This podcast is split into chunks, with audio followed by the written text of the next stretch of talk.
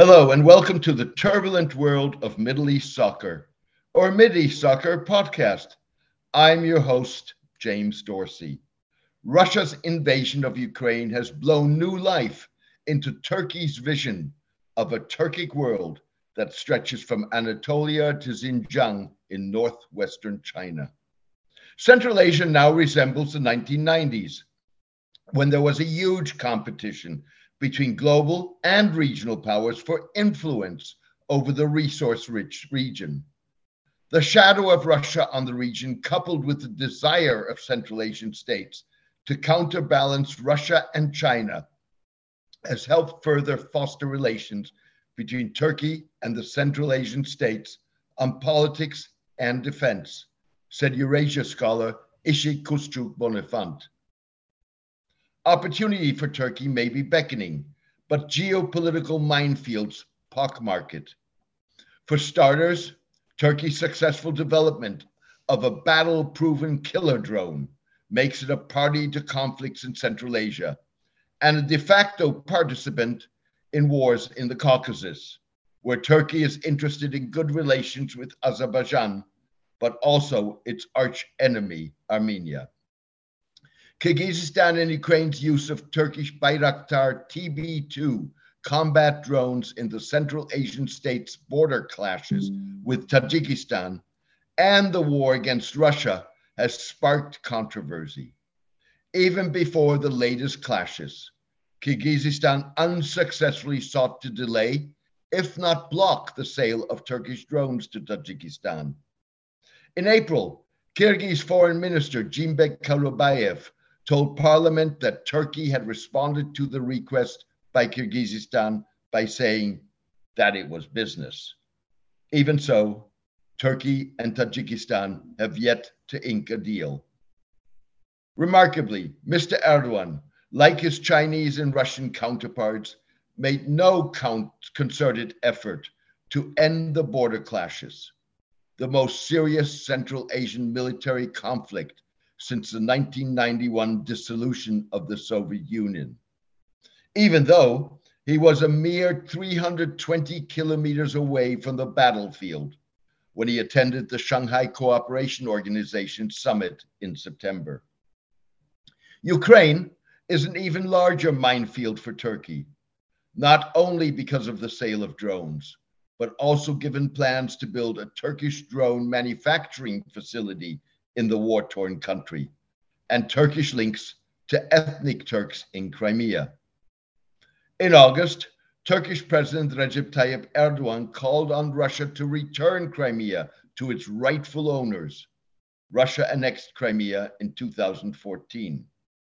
Referring to the Crimean Tatars, Mr. Erdogan told Russian President Vladimir Putin, These are our descendants, at the same time, the people who are living there if you were to take this step forward, if you could leave us, you would also be relieving the Crimean Tatars and Ukraine as well. Complicating affairs, a coalition of tens of Caucasian civil society groups in Turkey is helping Russians fleeing to Turkey to avoid military service after Mr. Putin announced a mobilization. Turkey is home to 4 million Turkish nationals whose roots are in the Caucasus. In past times, the Caucasian community supported refugees from Russian interventions in South Ossetia, Abkhazia, and Chechnya, as well as Circassians fleeing the war in Syria after the eruption of civil strife in 2011. The support for Russians refusing to fight in Ukraine came as Ukrainian President Vladimir Zelensky appealed to Russian ethnic peoples to resist the Kremlin's military call up. The support against the backdrop of anti war protests in the predominantly Muslim Russian Republic of Dagestan in the northern Caucasus has not gone unnoticed by supporters of Mr. Putin.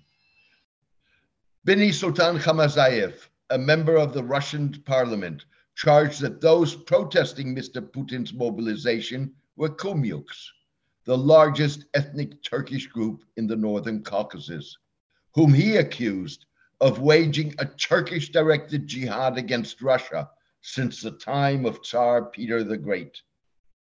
Blaming Turkey for anti mobilization and anti Putin sentiment in the Caucasus is more than convenient scapegoating.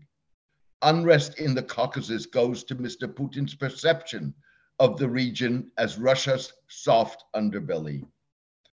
Preventing the Islamist sentiment that flourished in the Syrian civil war from spreading to Muslim regions of Russia was one reason why Mr. Putin intervened militarily in Syria to ensure the survival of Syrian President Bashar al Assad.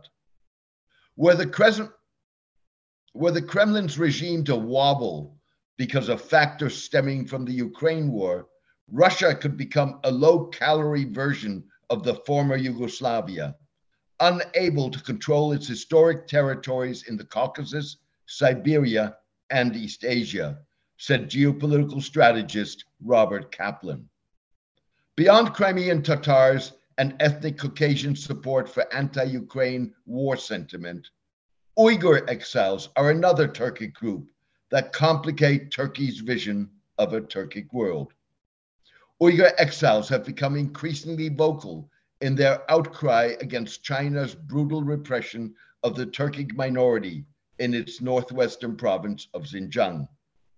Uyghur activity is a particularly sensitive issue for Turkey and China, which does not take kindly to any foreign criticism because of long-standing Turkish support for their ethnic cousins and the fact that Turkey is home to the world's largest Uyghur exile community. More recently, Turkey has sought to silence Uyghur protests amid reports of a relaxation of the crackdown in Xinjiang. Turkey scored diplomatic brownie points this week by arranging an informal tripartite meeting between Mr. Erdogan, Azerbaijani President Ilham Aliyev, and Armenian Prime Minister Nikol Pashinyan on the sidelines of a European summit in Prague. It was the first ever meeting between Mr. Erdogan and Mr. Pashinyan. Turkey, which supported Azerbaijan in the 2020 Caucasus War against Armenia, and renewed clashes in September, has not had diplomatic or commercial ties with Armenia since the 1990s. The two countries, despite differences over the deaths of one and a half million people, Armenia says were killed in 1915 by the Ottoman Empire, the predecessor of modern Turkey, have been seeking to reestablish ties since early this year. Even so, Turkey has to tread carefully in its rapprochement with Armenia to ensure that its diplomacy remains synced with Azerbaijan, its foremost ally in the Caucasus. Turkey's positioning of itself as the protector of Turkic and Muslim interests may not be enough to match Chinese progress on the ground in Central Asia, even if it stands to benefit from the scramble to operationalize an alternative trans-European transport corridor from China to Europe that would circumvent Russia by traversing independent former Soviet republics. Turkey has not had the kind of economic firepower to push into the region in the same way as China, said scholar Raffaello Pantucci in a recent webinar, despite conducting brisk trade with Central Asian nations.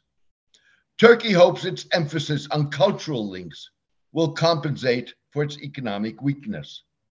Last week, Turkey became the first non Central Asian country to host the World Nomadic Games, a competition dedicated to the region's ethnic sports. The games were opened by Mr. Erdogan, whose son Bilal heads the World Ethno Sports Confederation. Hosting sports organizations of this scale is a crucial aspect of soft power. It focuses on intangible heritage worth saving, said sports economist Sabahattin Davutoglu. Thank you for joining me today. I hope you enjoyed the podcast. Also, thank you to all who have demonstrated their appreciation for my column by becoming paid subscribers. This allows me to ensure that it continues to have maximum impact. Maintaining free distribution means that news websites, blogs, and newsletters across the globe can republish it. I launched my column 12 years ago.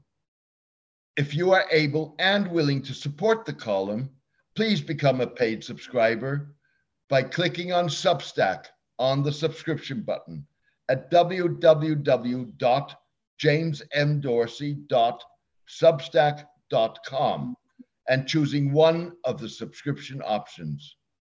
Please join me for my next podcast in the coming days. Thank you. Take care and best wishes.